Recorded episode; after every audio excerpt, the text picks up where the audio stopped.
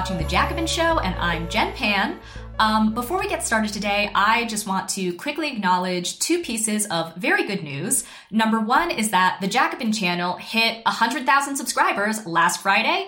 So uh, that's amazing. Thank you so much to everyone who has subscribed to our channel, who has watched our videos, liked our videos. Um, and of course, thank you to our YouTube members. All of you combined really make this channel possible. And, you know, getting to 100K, of course, means that our producer, Young Kale, gets a physical plaque in the mail from YouTube. He obviously uh, deserves it a lot. Um, he's been steering this channel from day one, and I think you guys all know that he's behind pretty much everything that happens on this channel. So, uh, yeah, again, you know, thank you to all of you for watching, for liking, subscribing, and of course, thank you to Kale for doing Jacobin. Uh, so the other thing I wanted to quickly shout out is that I think, as you guys all know by now, a Staten Island Amazon warehouse um, won their union election last Friday against pretty remarkable odds. Uh, they're now going to be the first unionized Amazon location in the US. And I think that there's really a lot of hope that, you know, much like we've seen with the Starbucks unions, uh, this first Amazon union could kickstart a wave of other Amazon warehouses filing for union elections in the, you know, days, weeks, months to come. And the reason why I'm bringing this up is because on today's show, I am actually going to be talking to Chris Maisano about the state of the labor movement right now and really how we should be thinking about it. Um, because I think on the one hand, there there's a lot of understandable excitement and energy around these new unions and around you know strikes and labor activity in general. Uh, but I think it's important to remember that uh, this is all also happening at a time when union density is at the lowest it's ever been. Um, I think there's no question that the labor movement is still very much facing an uphill battle. So, um, you know, very excited to talk to Chris. He had some great comments about how we should really be thinking about these recent strikes and union elections in the context of organized labor more broadly. So that's coming up. Stay tuned for that. Um, for my part, I will be making my own comments about one of my favorite topics, which is the New Deal. Uh, if you guys didn't see this, Jon Stewart recently did an episode of his show where he was looking at systemic racism in America. And um, during the show, he repeated this, you know, very popular, very often trotted out line that the New Deal was racist. So I will be taking a closer look at those claims for my segment. That's coming up as well. Um, but before all that, I am talking to Jacobin columnist Ross Barkan. He has a new article out in the latest issue of Jacobin where he looks at the evolution of the Working Families Party and um, how the party's changes over the years have really influenced progressive politics in New York and elsewhere. So let's get to it. All right, we are now joined by Ross Barkan. He is a Jacobin columnist based in New York and the author of the book The Prince, Andrew Cuomo, Coronavirus and the Fall of New York. We're going to be talking to Ross about his recent piece in the new issue of Jacobin, which is titled Working Class Politics Without the Working Class and is about the Working Families Party. So, Ross, first of all, good to see you. Good to be back. Very excited to talk WFP. Indeed. Uh, so let's just dive in. Um, I think we should start by just sort of laying out what exactly the Working Families Party is. Uh, I, I, assume that a lot of viewers probably have a general idea of them as kind of a you know force in progressive politics, particularly in New York, but in a couple of other states as well. Um, but in particular, can you just sort of give a brief overview of how their fusion voting strategy worked, and then also like how they formed alliances with labor unions in order to become this force in progressive politics in New York. Sure. So the Working Families Party is a left wing or progressive third party that was formed in New York in 1998 and now exists throughout the country Uh, but New York has always been a power base for WFP in part because it employs, as you said, a strategy or it takes advantage of something you're allowed to do in New York called fusion voting. So New York is one of the few states in America, very few, where a political candidate can run on multiple party ballots at once. So in New York State, you can run as a Democrat and a Republican at the same time. You can run as Democrat and Green Party, though the Green Party does not cross endorse. Um, you can also, there used to be a lot more third parties in New York that were not uh, so prominent, but were really there to hand off votes to, to certain parties. You know, you could run as like Democrat and Independence Party or something like that. So we've always had fusion voting in New York. It dates back a very long time. And what WFP does to avoid the spoiler effect, they're a third party, but they always will cross endorse Democrats. It's very, very rare for a candidate to run only on the third party WFP ballot line. Now, the WFP came into existence uh, very well intentioned to push the Democratic Party to the left. Now, this was the 1990s. The Democratic Party obviously was much more fiscally conservative than it is today, socially conservative as well. And it really was this idea that in New York, the Democratic Party had lost touch with its working class base. Labor unions were very involved in the foundation of WFP and played a very big role that would change in the 2010s. But um, at its foundation, it was this sort of labor plus activist party, progressive activists and organized labor coming together to push the Democratic Party slowly leftward. And that was the strategy. And in many ways, it was uh, successful. Yeah, so uh, let's let's then dive into the meat of your article because you sort of track the evolution of this strategy and of the Working Families Party over the last, I guess, two two three decades. So um, something you wrote in your article, which I thought was really interesting, is you say the Working Families Party in recent years has paradoxically become both stronger and weaker than it once was. Unspool that a little bit. What do you mean by this?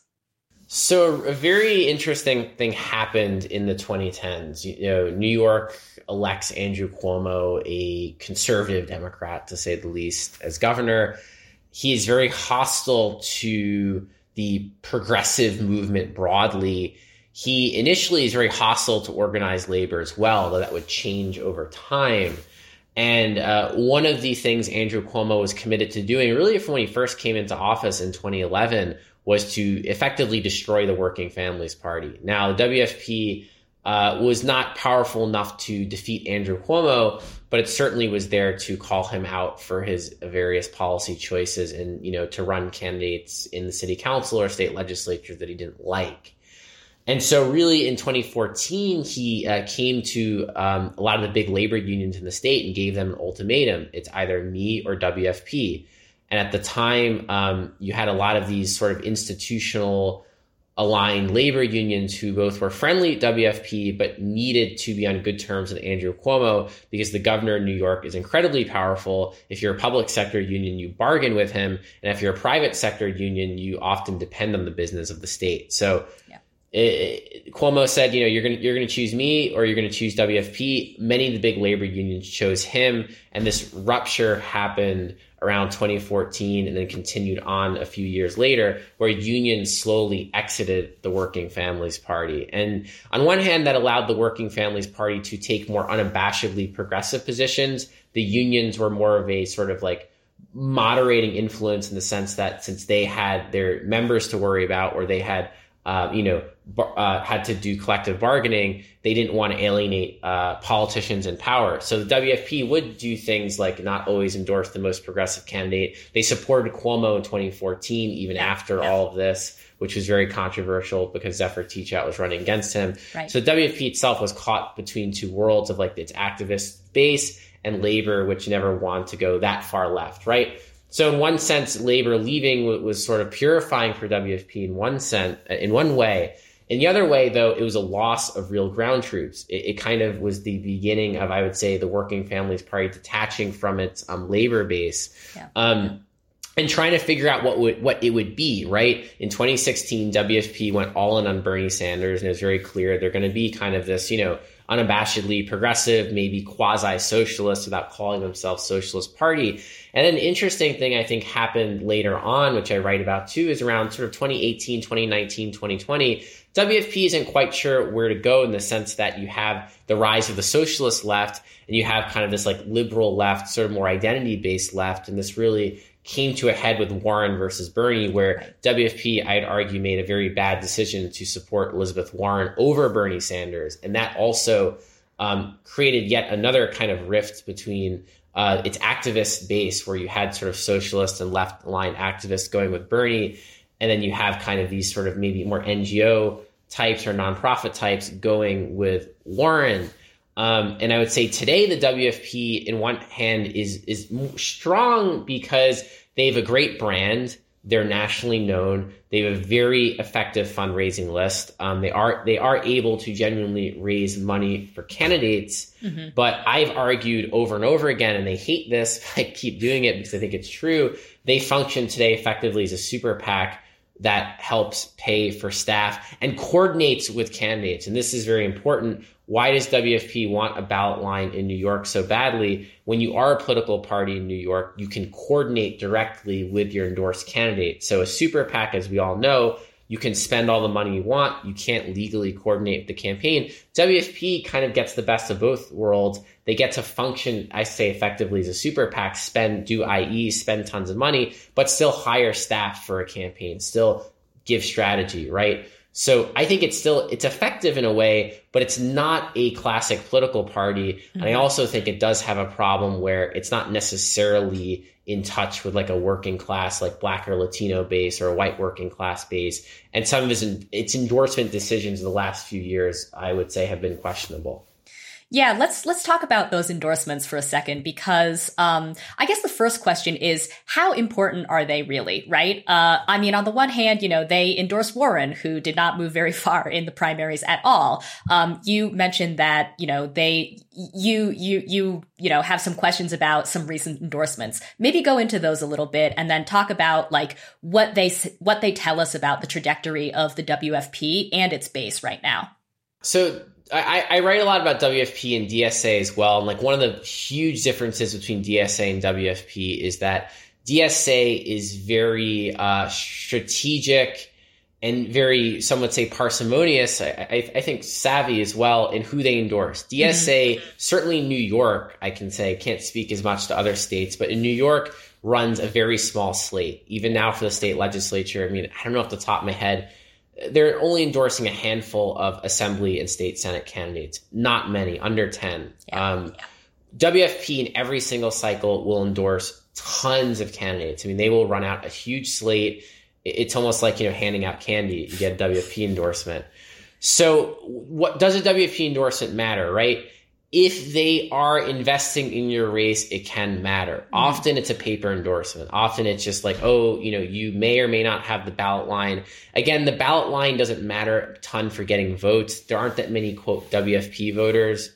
In actuality, it mat- the ballot line, like I said, matters to them because they get to function like a super PAC, but still coordinate with candidates.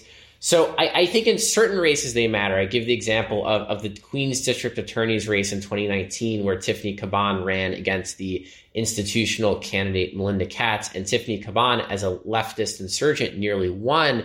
And she nearly won in part because WFP was able to pump a lot of money into her campaign, hire staff, and provide sort of you know strategic advice, since they do have you know traditional kind of uh, you know, base of political operatives.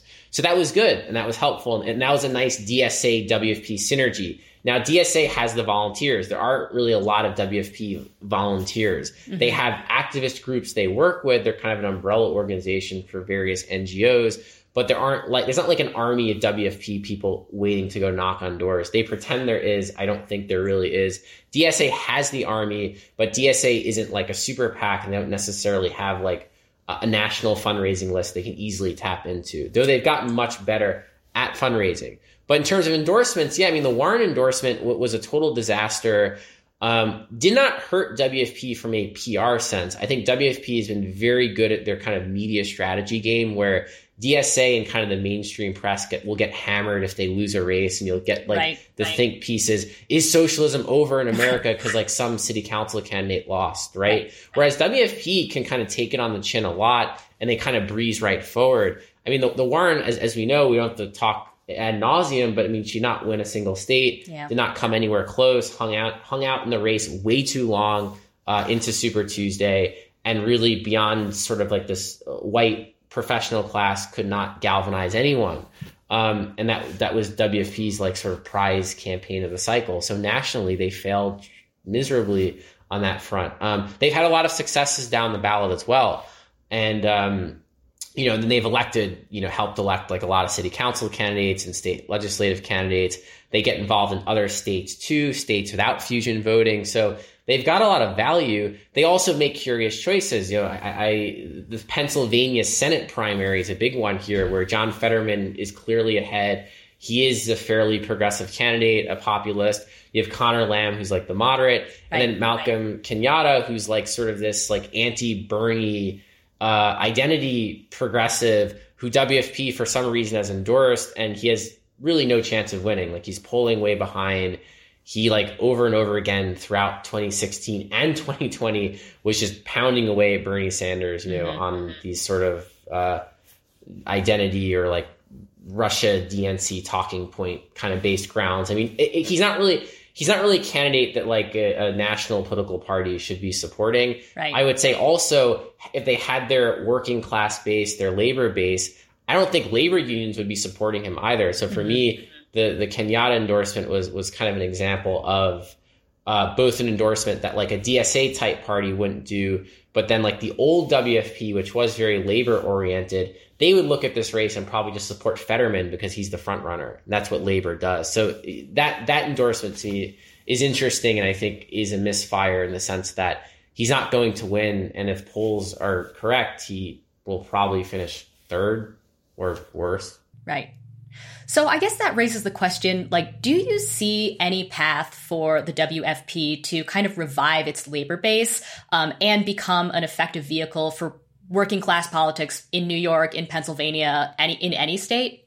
I, I think there's a path. I mean, I mean, I think this is a challenge for DSA too. I think all left leftist endeavors today um, have this challenge of kind of being able to merge with labor. Also, labor, you know, depending on the state, is not very strong. New York is unique, where New York does have a history and still kind of a um, a base of politically powerful labor.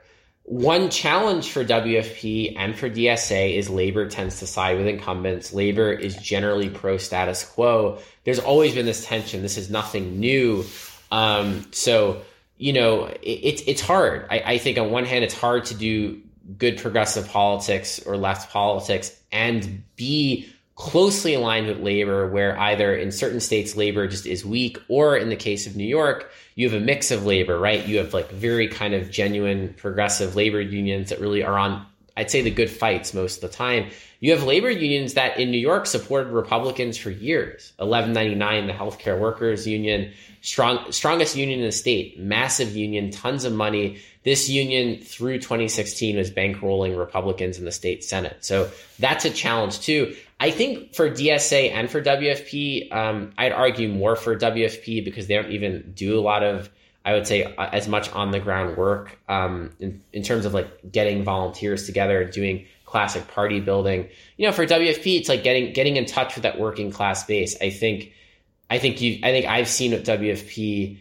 Um, again, this like very uh, overtly kind of um, focus on you know lingo employed by highly educated activists. You know, I've I've seen kind of this you know again this Warren Warrenification of kind of themselves, which has continued on post 2019, where it often feels like they're appealing more to online activists mm-hmm. than to actual working class people who maybe have more moderate views on, on certain issues. So I do think they need to think more strategically and, and more humbly too about being a, a, working class party, right? Maybe you can't be a labor party because labor is going to do what labor is going to do, but being a working class party, and for DSA too, that that that's a central cha- challenge to not merely be a party that succeeds in kind of more y- younger or highly educated milieux, but to really branch out and do well in a lot of different environments. Um, but I think DSA is a bit more earnest about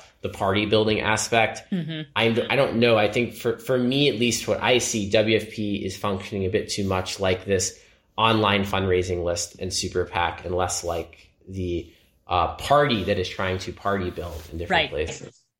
Yeah, so maybe let's wrap up on this question of party building, right? Because, uh, you know, we're obviously a long way off from seeing a left Labor Party or, you know, let alone a socialist party in the US.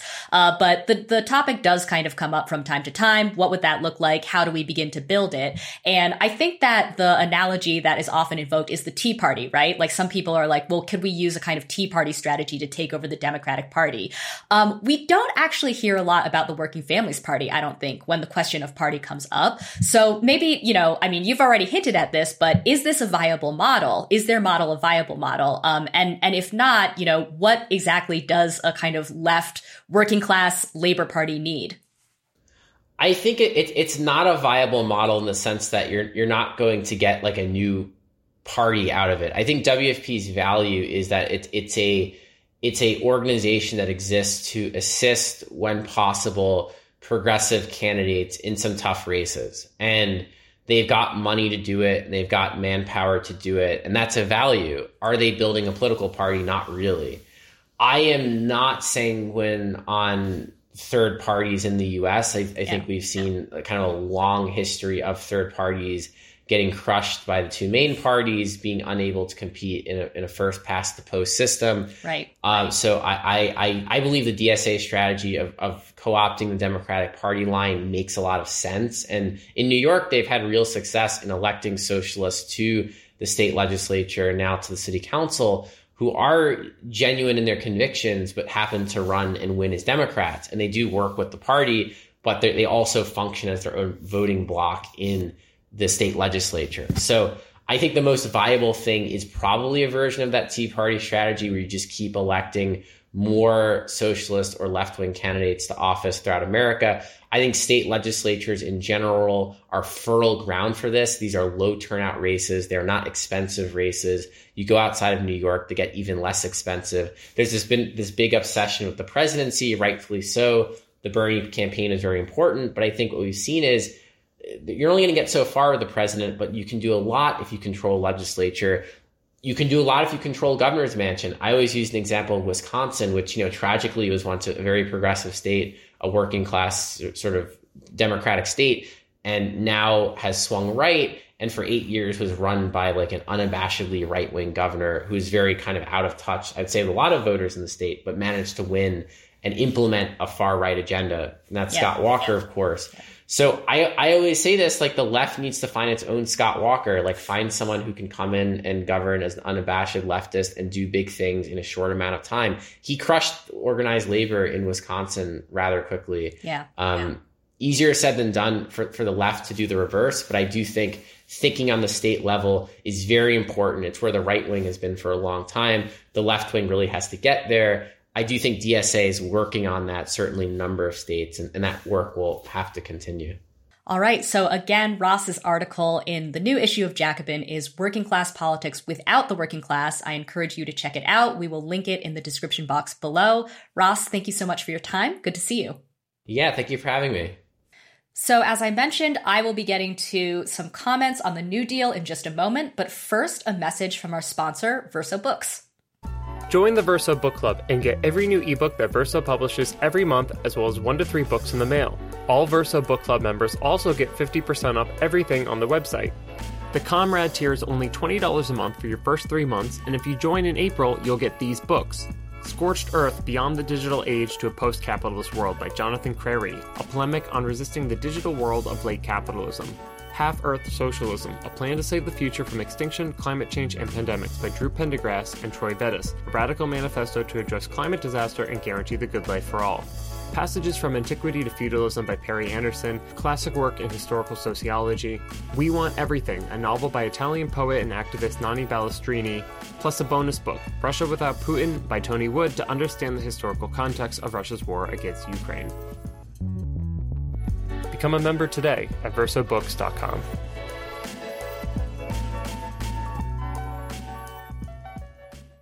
One myth that just refuses to die is that the New Deal was racist.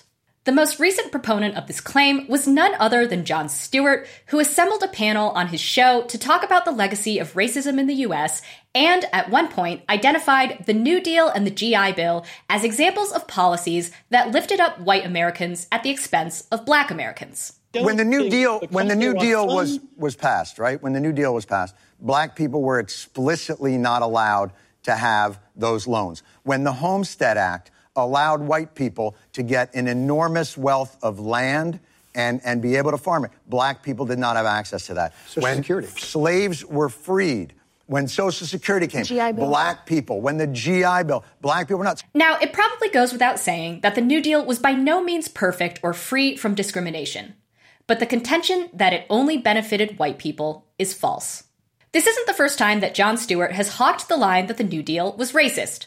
In a conversation with Stephen Colbert in 2020, he said of the New Deal, This is the most progressive piece of legislation that may have ever happened on the soil of America, explicitly excluded black people.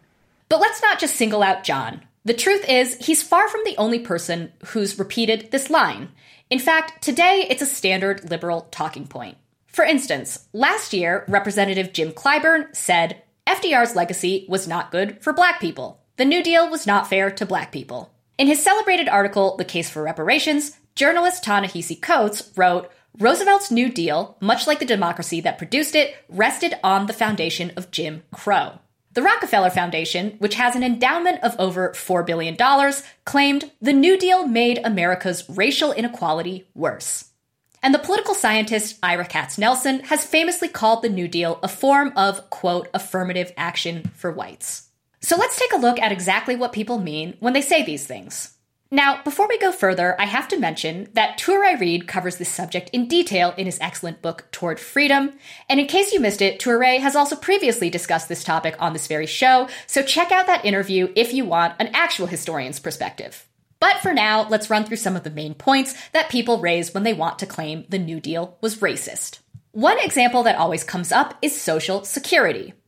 Social Security, of course, was a signature New Deal program that established a safety net for the elderly and the disabled. But when it was initially signed into law, domestic and agricultural workers were excluded from receiving Social Security benefits. Now, the popular narrative here is that racist Southern Democrats fought to exclude these occupations because they were disproportionately held by black people, and that Roosevelt eventually gave in to the Southern Democrats' demands.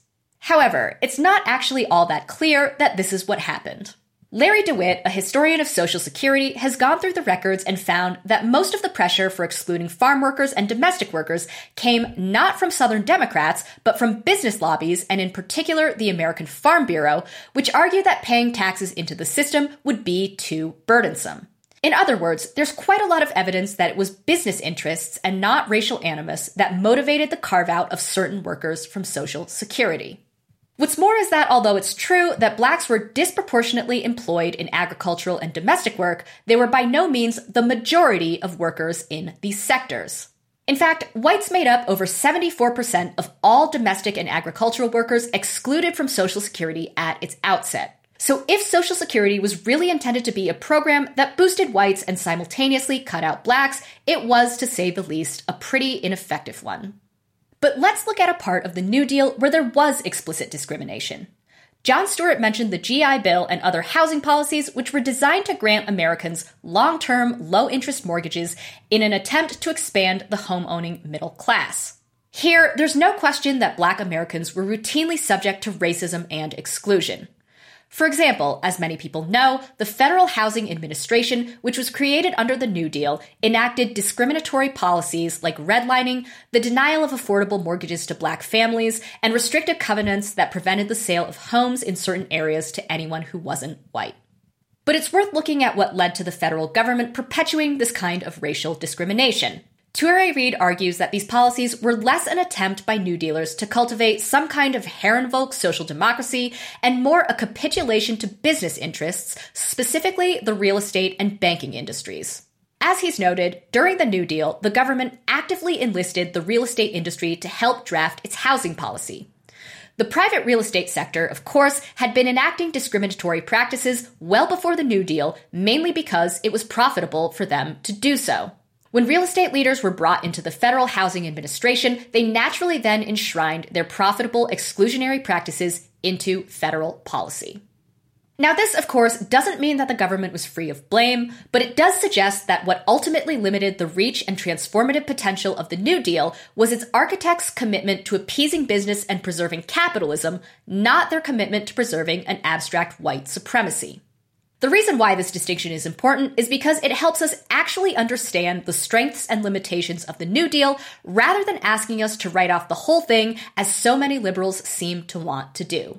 For instance, despite obvious shortcomings in areas like housing policy, there were a number of New Deal programs that were incredibly important for black workers.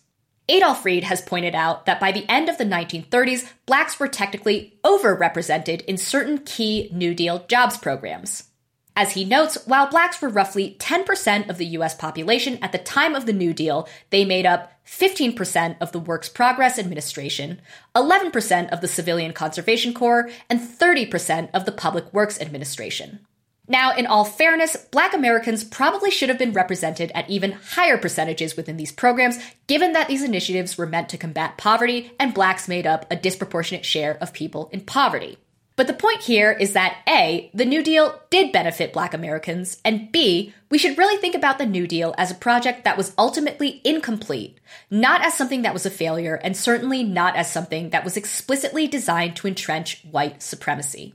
In the words of the political scientist Preston Smith, the defensible claim that blacks did not receive their fair share from the New Deal often morphs into the charge that they did not receive any benefits at all. In other words, the race reductionist criticism of the New Deal goes from racial discrimination to racial exclusion. The slope is admittedly slippery, and race partisans end up discrediting the public goods approach that the New Deal featured during the 1930s and 1940s rather than zeroing in on the limitations imposed by a resurgent capital.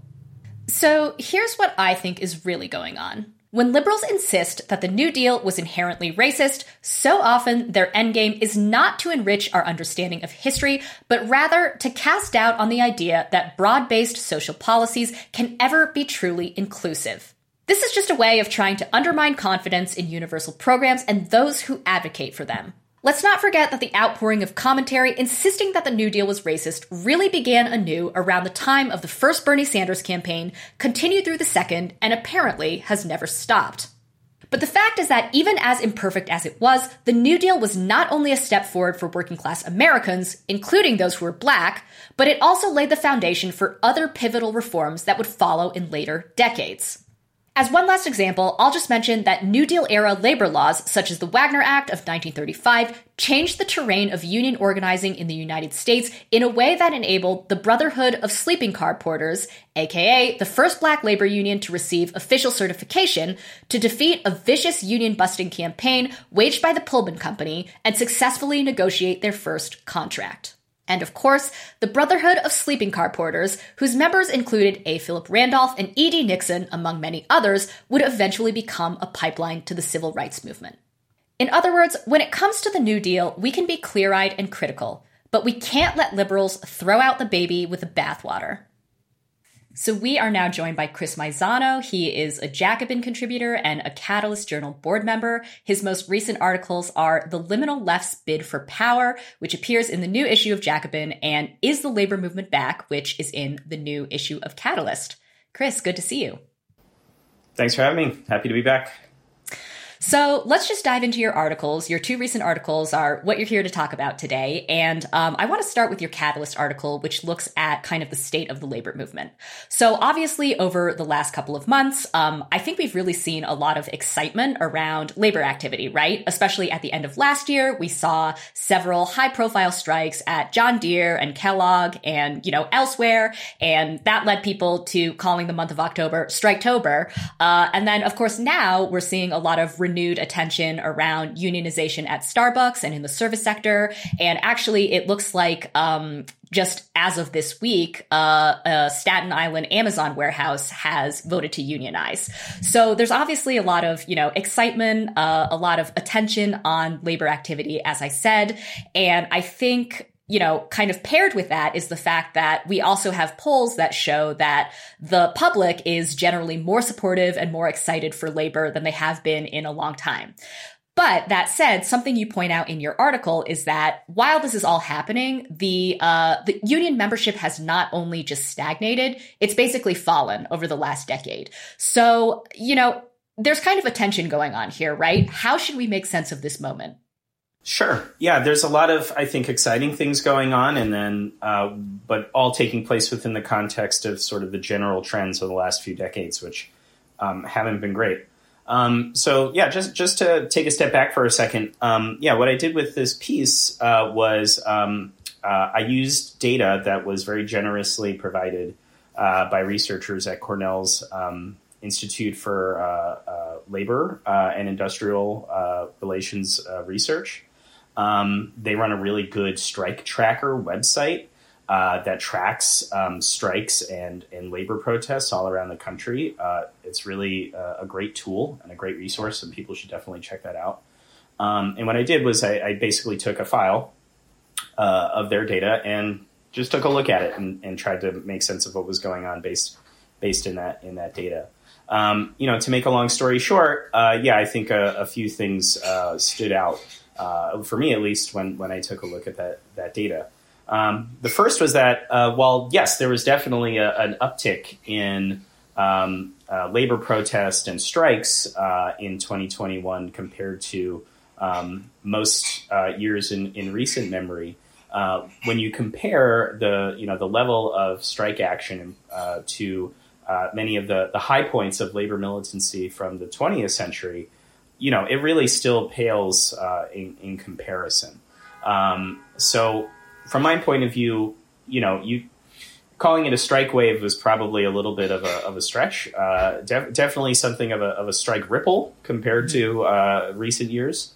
Um, but still, as I said uh, just just before, um, you know, it, it really does not come close to uh, uh, you know many of the high points of labor militancy by really any measure, whether you're looking at um, uh, the number of strikes.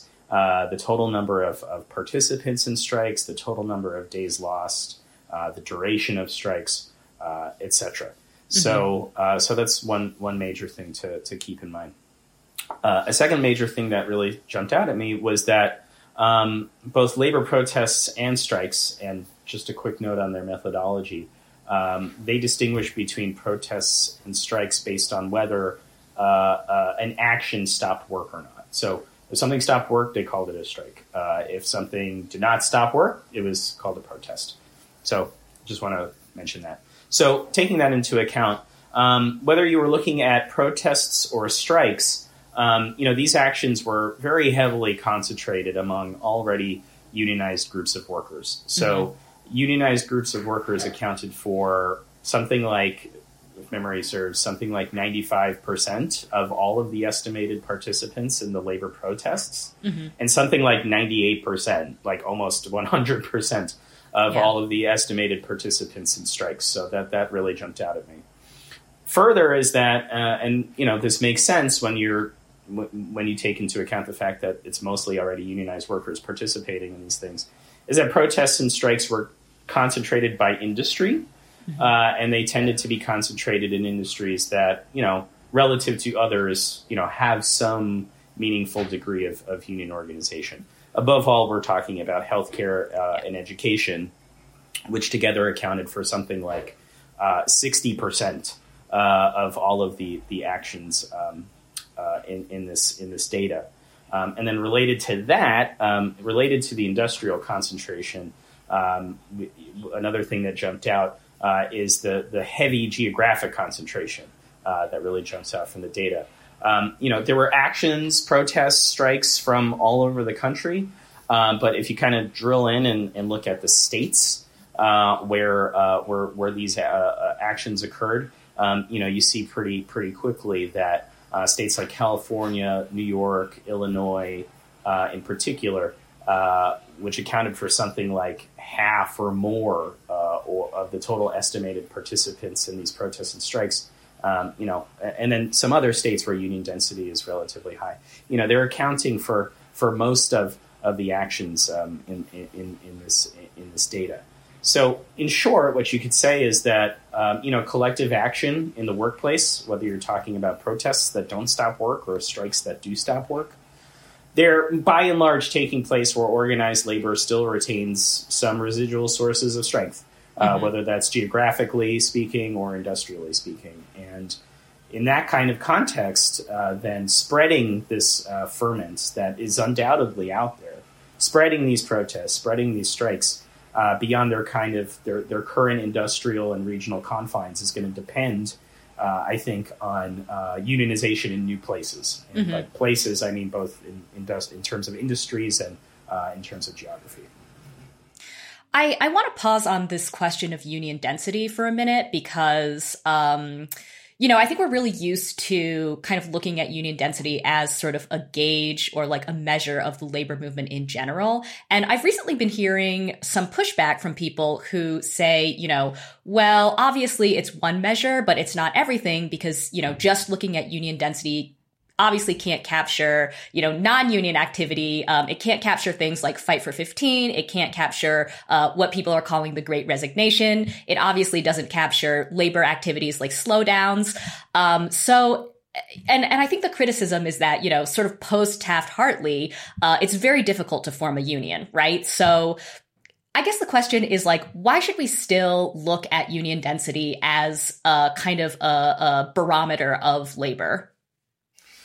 Yeah, this is a very interesting point. Um, I think that it's certainly not entirely without merit. I, you know, I don't think that, um, excuse me, union density is the only uh, measure of, of, working class strength that you you can look at. Um, whether you're talking about the U.S., and, but I think particularly when it comes to other countries, uh, you know, a lot of other countries, for example, have uh, kind of labor relations regimes where uh, a worker doesn't necessarily need to be a member of a union in order to be covered by um, a collective bargaining agreement. Mm-hmm. Um, the country that comes to mind in this regard is uh, is France, mm. which has a lower level of union density than the U.S. But yeah. um, the government, through various ways, extends collective bargaining agreements to basically uh, almost the entire uh, workforce, with some exceptions.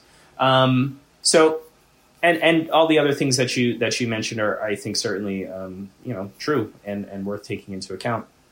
Uh, but I think, especially here in the U.S., um, you know, union density is probably uh, one of the best, if not the best, um, measurement of working class strength and power that we've got. It overlaps almost entirely uh, with the uh, rate of collective bargaining coverage. Mm-hmm. As I said, there are other countries in the world where those two things kind of can really diverge, but in the U.S. they are more or less the same. Um, and um, you know, as I argued in the piece, and uh, as as others have argued, um, you know, the thing that makes um, you know having that union organization so important is uh, the fact that it um, provides an ongoing, uh, you know, kind of permanent uh, organizational vehicle uh, for working people to um, assert their interests at work uh, and in politics, uh, and to engage in various forms of, of collective action. Um, you know, by and large, uh, you know, uh, or unorganized groups of workers, uh, and by unorganized I mean like without a formal union or, or a collective bargaining agreement, you know, have not been uh, engaging in strikes. They have not been engaging in, in labor protests. Obviously, you see a lot of things like job switching um, mm-hmm. and quitting uh, and what have you, which is, I think, something gives you something of a sense of uh, uh, workers' level of confidence uh, in their ability to find new jobs and to organize uh, better deals for them uh, or to negotiate better deals for themselves on a on a on an individual basis. But when we're thinking about the power of working of the working class or working people in kind of more formally political or institutional terms, uh, you know, I think that this is probably still uh, one of, if not the best measurements of of labor strength. And yeah. you know, if that's if that's going down, uh, then that's not good. Uh, if it's going up, then um, that does bode much better for the fortunes of uh, not just organized workers, but uh, you know, working people in general right. in the U.S. I want to ask you now about. Um, kind of the the protests and the strikes that did happen uh, because you had mentioned that you know something like over 95% of protests and then like a significant number of strikes were basically over within a day, right? I, I think that that's really surprising because Obviously, a lot of the attention has been on sort of these longer open-ended strikes that happened at the end of last year. So obviously, you know, any strike, any protest is a, is a good thing. It's a sign of, you know, workers sort of flexing their power against the boss. Uh, but the fact that the duration of some of these strikes and protests, uh, or should I say the overwhelming majority of these strikes and protests have been so short, uh, what, what does this say about the state of the labor movement right now or about like what unions can and cannot do in this moment? That's a good question, and I think in certain respects, kind of a, a, a kind of a tricky one, mm, yeah. um, because uh, it's probably not the case that longer open-ended strikes, for example, are necessarily a sign of um, the strength or power of a particular of that particular group of workers that's right. that's out on strike uh, it may be a sign of, uh, of desperation, uh, right. of weakness, and of employer power um, in that particular situation. So it can be kind of tricky to sort of suss this out. Uh, and I, I, and I think that um, uh, you know you really have to look at a lot of these things case by case to get a sense of what's actually going on. Um, that being said, though, um, you know if you look at the data over time, you know you can see a clear uh, trend in terms of uh, the decline in uh, the duration, the size, uh, number of days lost uh, to to strike action, etc. over over time. And you know, during the you can see during the large the, the high points of, of labor militancy during the 20th century, yeah, those numbers are way up, and you know, it makes sense. It's like if you've got huge numbers of workers going out on strike, um, they're going out on strike uh, for uh, especially for issues that don't necessarily have to do with like routine uh, subjects of collective bargaining, but have to you know touch on questions of like uh, uh, of, of the, the organization of work, kind of managerial prerogatives, things like that. Yeah, those strikes are going to go on uh, mm-hmm. for a longer period of time. Um, so I think generally, yes, it's probably not great that. Um, uh, the trend has been towards shorter and shorter and shorter uh, strikes and protests um, for sure. Um, you know, one flip side potentially of that is like hey, if the workers are well enough organized and they're strategically uh, uh, uh, located enough in a, in a workplace or in a production process or whatever the case may be, that you know they could just kind of blow the whistle for 20 minutes uh, and uh, you know get That's somebody, re- yeah, get somebody reinstated or you know get a couple extra bucks because right. they're taking on additional work or whatever the case may be. Then you know, kind of the quickness of, of the action may, may speak to their, their strength.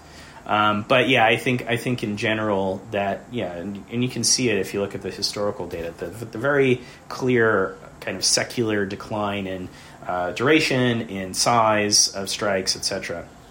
Yeah, I think really does uh, point to the the erosion um, of the strike weapon uh, mm-hmm. of as as a, a, source of labor power uh, in the United States. All right. Well, I want to bring in your Jacobin article now because I do think that there are some sort of like interesting points of overlap between your Catalyst piece and your Jacobin piece. And specifically, you know, something we talk about on the show quite a lot is the class composition of the left today, which you had alluded to um, in in some of your earlier remarks. And you know, obviously, what we're looking at is the various ways in which the current left, the actually existing left, is unfortunately in many ways disconnected not just from the labor movement but from the broader working class in general. And what I mean by that is, you know, compared to the general population, the left today is really like disproportionately college educated or what we might call middle class or professional managerial class, right? And, you know, there's obviously been a lot of good writing and thinking about how this can be a liability or a limitation. Uh, and I think that's something that was really interesting about your article is you point out that it's not actually always that cut and dry. So a lot of DSA members, um, you know, writers for Jacobin, you yourself, uh, and, and, you know, this kind of new crop of progressive politicians that are now running for office uh, you argue are part of what you might call the liminal left. So um, I really liked that term. Uh, explain what you meant by that and why this distinction is useful. Um, yeah, sure. So, um, yeah, the, the article that I wrote for the most recent print issue of Jacobin is uh, just a short review of what I thought was a pretty good book uh, by a, a, writer named David Freedlander. It's called The AOC Generation. And yeah, it's just like a very you know, kind of breezy journalistic look at, um, uh, you know, the, this kind of rising uh, younger new left uh, that's uh, come onto the scene in the U.S. over the past few years. Obviously, AOC herself is kind of the main focus mm-hmm. um, of the book, and he follows her her career um, um, through the course of this book. Uh, but he also talks about, you know, DSA, Jacobin. Uh, uh, and many other uh, expressions of this kind of new left wing ferment that's cropped up in the US, particularly in the wake of Bernie Sanders' 2016 presidential campaign. And uh, as I said in the review, um, you know, he doesn't really draw it out very explicitly. But when you read the book, and at least I was definitely struck by this, what you what you find is that a lot of the individuals that he's talking about or profiling in the book occupy this kind of very sort of like in between sort of space socially. Um, um, you know, in a lot of cases, it's the children of immigrants. Mm-hmm. In a mm-hmm. lot of cases, it's um, uh, you know working class or, or middle class kids who um, uh, are going to elite educational institutions, but in many cases are like the first person in their family to go to college, right? right. And still have like extensive, um, you know, social, familial, etc. ties to, you know, kind of a, a non-elite world, like back right. in their family or back in their old neighborhood. Um, you know, I can definitely relate to this myself. You know, I, I did not go to a, a super elite institution. I went to Rutgers in New Jersey, a state school. Uh, I went to the, the campus in Camden, New Jersey, which is you know one of America's poorest cities, and it was a very eye opening experience to, to to go to school in that kind of place for me. Um, but you know, first person in my family to go to college in, in my immediate family, um, and uh, you know, and I've gone on to do things like write for Jacobin and what have you, and yeah, is reading the reading the book, I could relate uh, in yeah. a lot of respects to like uh, this sort of in between or neither nor or both and sort of social location uh, that uh, a lot of the folks um, profiled in the book, um, but that you also run into like in the real world uh, who are involved in organizing or involved in uh, intellectual work uh, also come out of. Um, and I thought that was really striking, and I think um, in a lot of ways kind of indicative of and uh, kind of a continuation of uh, I, what I think is a long-standing kind of uh, trend or um, situation on the left, where yeah, it's like if you look throughout you, you, know the history of the left, both in the U.S. and many other places, you, you find a lot of people who um, you know occupied this kind of uh, this kind of social position, uh, or you know kind of uh, caught between worlds or have a foot in two worlds or three worlds although that metaphor uh, people don't have three feet typically uh, but you get but you get my point so yeah. you know the, so um, i thought that was really interesting and i think that that kind of um, situation really uh, you know captures a lot of what defines um, you know this kind of this younger new left in the united states but also if you look at many other countries particularly in the kind of rich capitalist world um, uh, these these sorts of uh, younger, newer left wing formations and movements are drawing on an extremely similar kind of social milieu. Um, so what's going on here? You know, to a significant extent, I think that this reflects um, you know structural uh, dynamics uh, that have been uh, you know defining and redefining social, economic, political, cultural life. Uh, in, in, these countries over the last 40 years. Um, you know, one of the biggest things that has been going on in that regard is just this massive expansion of higher education mm-hmm. that's occurred in the U.S. and uh, in you know every similar country that you can think of, um, and kind of a, a, a, pretty substantial educational upgrading uh, of the workforce. Mm-hmm. So you know, while it's certainly true that taken uh, in aggregate uh, for example, the, the workforce, uh, you know, the, the level of educational attainment in the workforce as a whole, um, you know, uh, still only a minority uh, of the uh, of the workforce has, you know, a batch has received a bachelor's degree or above. You know, this has a really really strong um, age gradient, which is yeah. to say that the younger you go, um, the more likely it is that um, you know the working people that you're looking at uh, are going to have college degrees or mm-hmm. even higher than that. Um, I just looked at the the census data on this uh, just this morning, and uh, yeah, for working people that have come into the the workforce um, uh, in tw- since 2010 or later, nearly half of that cohort has at least a bachelor's degree or higher. So we're hmm. talking at least a bachelor's degree or a ma- uh, uh, uh, at least a bachelor's degree. Right. So many and many of those people are also going to have masters or professional degrees or doctorates. Almost half, and you know that that proportion is just going to keep going up, uh, most likely. Um, you know, as as the years go by. Certainly, if you look at cohorts of older workers, then that proportion is, is, is much lower. Right. So, um, yes, the point here is that taken as a whole, you know, this question of, of kind of class composition, which often gets conflated with um, educational attainment for mm-hmm. you know some good reasons. You know, I think it, it, can often serve as a useful proxy for for class. Um, you know, would, it, it, shows you that yeah, if we have a left that is um, uh, uh, disproportionately highly credentialed and what have you, then that's going to put people in a position that may may well put them uh, I don't know outside of the the range of uh, may make it more difficult for them to uh, reach out to work with um, uh, organize with people that aren't operating in the same kinds of uh, uh, social milieus but at the same time it's um, you know the, the if you if you kind of break that down a little bit more I think the story becomes a, a little bit more complicated. Uh, and uh, you know, especially when you're looking at among younger workers uh, in particular, um, you know, like I said, about something like half uh, of of the workers coming into the workforce these days have college degrees, or even right. higher than that. Um, so, so I think it's a it's it's kind of a complicated um, uh, sort of story in that respect. Um, also, um, it's it, you know sometimes you know you encounter the argument that um, this kind of cohort of, of people, uh, you know, younger, uh, you know, highly educated uh, uh people kind of have, have interests uh, in opposition to, um, you know, people in other sections or sectors, segments of the working class. Um, I don't think that I don't think that's necessarily true. I, I do think that um, there are both kinds of cultural um, things that you know might make it kind of challenging just in practice to kind of organize with, relate to, work with people, etc.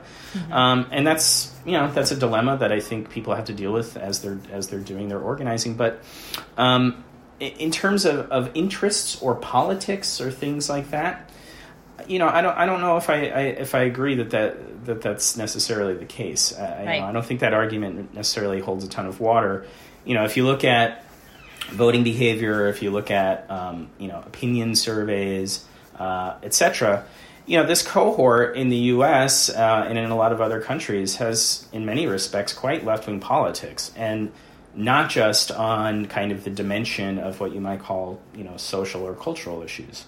Also has you know rather left wing politics on questions of the welfare state, uh, on unionization, what have you.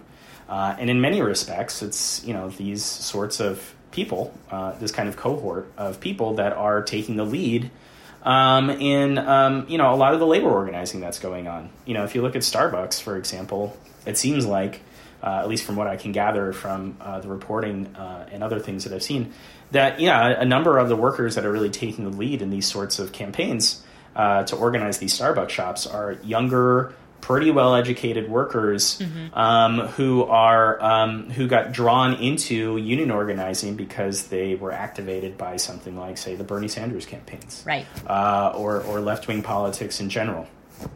So I, I, think that while this sort of the, the, the rise of this kind of um, uh, new cohort of people that really didn't quite exist in a lot of our societies like a, a few decades ago um, poses some dilemmas in terms of uh, in terms of uh, you know creating kind of broadly uh, based political coalitions that span as much of the working class as possible. Um, you know, I, I don't think that there is like a necessary contradiction there mm-hmm. um, uh, at all. Uh, and I, I, worry that if we, we get into uh, thinking that there is, then you know that could be that could be self defeating and self limiting. Um, and if it makes people feel any better, the left in, in, in, basically every similar country is dealing with the same exact dilemma. Right. Uh, so uh, you know this is not not something that is particularly uh, uh American. It's not partic- It's not particularly American. It's not limited to this this country. It's it's something that uh, you know we find on the left uh, everywhere you look, uh, particularly in the rich uh, rich capitalist world at the moment. So maybe then let's wrap up on this question. Um, given everything you've laid out uh, regarding, you know, uh, where the labor movement is right now, what some of the pitfalls and limitations are, and then also like what the left or what left organizing looks like now and like what the class composition of the left looks like now. Um, I guess the final question for you is where do you see the most promise today for reconnecting the left with labor and kind of moving the labor movement forward? Yeah, great question. I mean, I guess we could start from uh, what, what, seems to be kind of catching on right now. Uh, and, you know, that seems to be uh, some of these organizing campaigns, particularly in, in service and, and retail, uh, where a lot of um, um, people uh, who are younger, uh, who have some education, but for one reason or, or another have found themselves in these sorts of employment situations, have taken lead in organizing. So, you know, just over the past few months, we've seen a number of uh, Star Starbucks uh, shops uh, hold and win uh, NLRB National Labor Relations Board election mm-hmm. campaigns, which is great. Uh, obviously, that's not the end of the story. They now yeah. have to go and try to bargain a first contract with Starbucks, which is going to be tough. Uh, and, you know, if it's just kind of a handful of small shops encountering this corporate behemoth with all kinds of resources to stall, to uh, uh, to to cajole, to do whatever it can do to forestall the the actual bargaining of a first contract you know, then they're going to have some trouble. So, uh, you know, it's important that that, that momentum carries forward. Uh, more more groups of workers in, say, Starbucks keep you know holding and, and, and winning union elections or organizing through other means uh, if they can uh, if that makes sense for them in their situation. And I do think that organizations like, say, DSA uh, and others on the left can play an important role in, in helping to kind of push that process along. Um, you know, recently DSA um, uh, adopted a, a, a, campaign to support Starbucks organizing. Uh, and people should, if they're interested in uh, checking that out and learning more about what's going on, they should they should go and, and look at that. Um, so that's one. Um, another is, um, you know, we've just seen this this week. It looks like uh, today the workers uh, at uh, one of the Amazon warehouses right. out on Staten Island are going to win a union election which is humongous. Uh, you know, that'll be if uh, the, the, the, the trend in the vote count holds.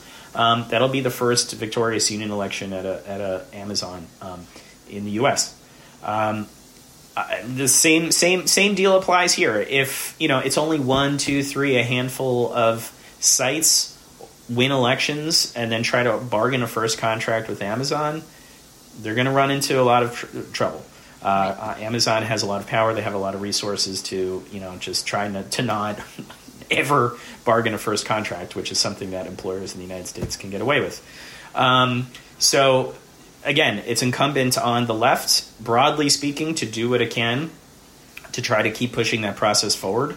Uh, in Amazon in particular, but in a lot of other uh, sorts of settings. Um, and I think that's really important to try to kind of spill the momentum that we've seen in say like service and retail over into you know logistics and uh, you know other kinds of say more industrial more blue collar kinds of work because by and large at least so far it seems like a lot of this ferment has been largely in, in real retail uh, service and things like that. So definitely need to keep pushing that process forward.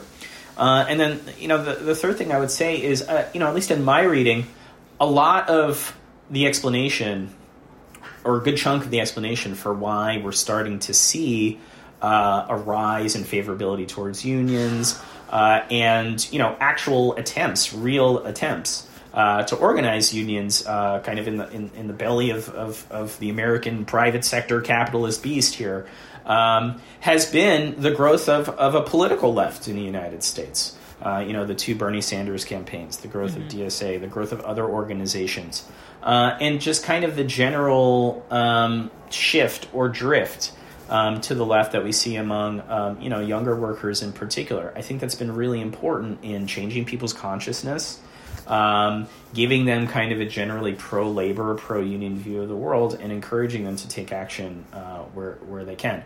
So, in that sense, I think continuing to build those sorts of left wing political and democratic socialist organizations is really important. Electing more people to office who are going to use their offices to both, you know, pound the table and use it as a bully pulpit to preach pro union ideas, uh, but then also do what they can to try to promote organization uh, through their offices. Especially when we're talking about the private sector, that's a little tougher because private sector uh, labor relations are and laws enshrined at the federal level, and it's proven itself extremely difficult to get pro labor federal uh, labor law reform at that level.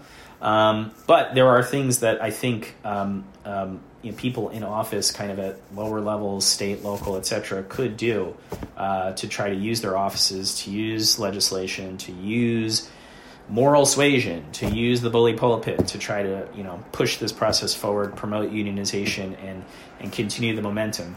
And just to kind of complete the circle here, that's going to be really important uh, because if you know this ferment doesn't uh, result in you know new organization in you know new unions, new labor organizations that have some degree of institutionalization, that have some degree of permanence, uh, it's entirely possible that this kind of, that this recent ferment that we're seeing, this uh, hopefully the beginning stages of a, of a, of a something of a reorganization of working people in the United States, it could it could easily peter out. Um, if it's not captured, if it's not organized, if it's not institutionalized and, and made more permanent. So doing those things is all really important.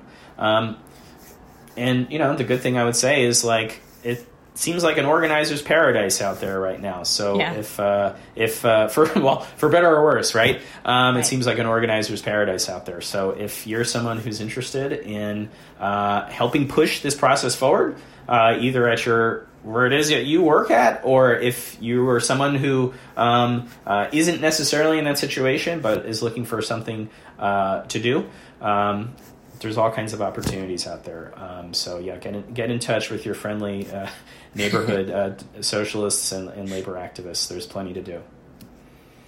All right, again, Chris's recent articles are The Liminal Left's Bid for Power, that's in the new issue of Jacobin, and Is the Labor Movement Back, which is in Catalyst. We will be linking both of those articles below. I highly recommend them. Uh, Chris, thanks again for your time. Of course. Thanks again for having me.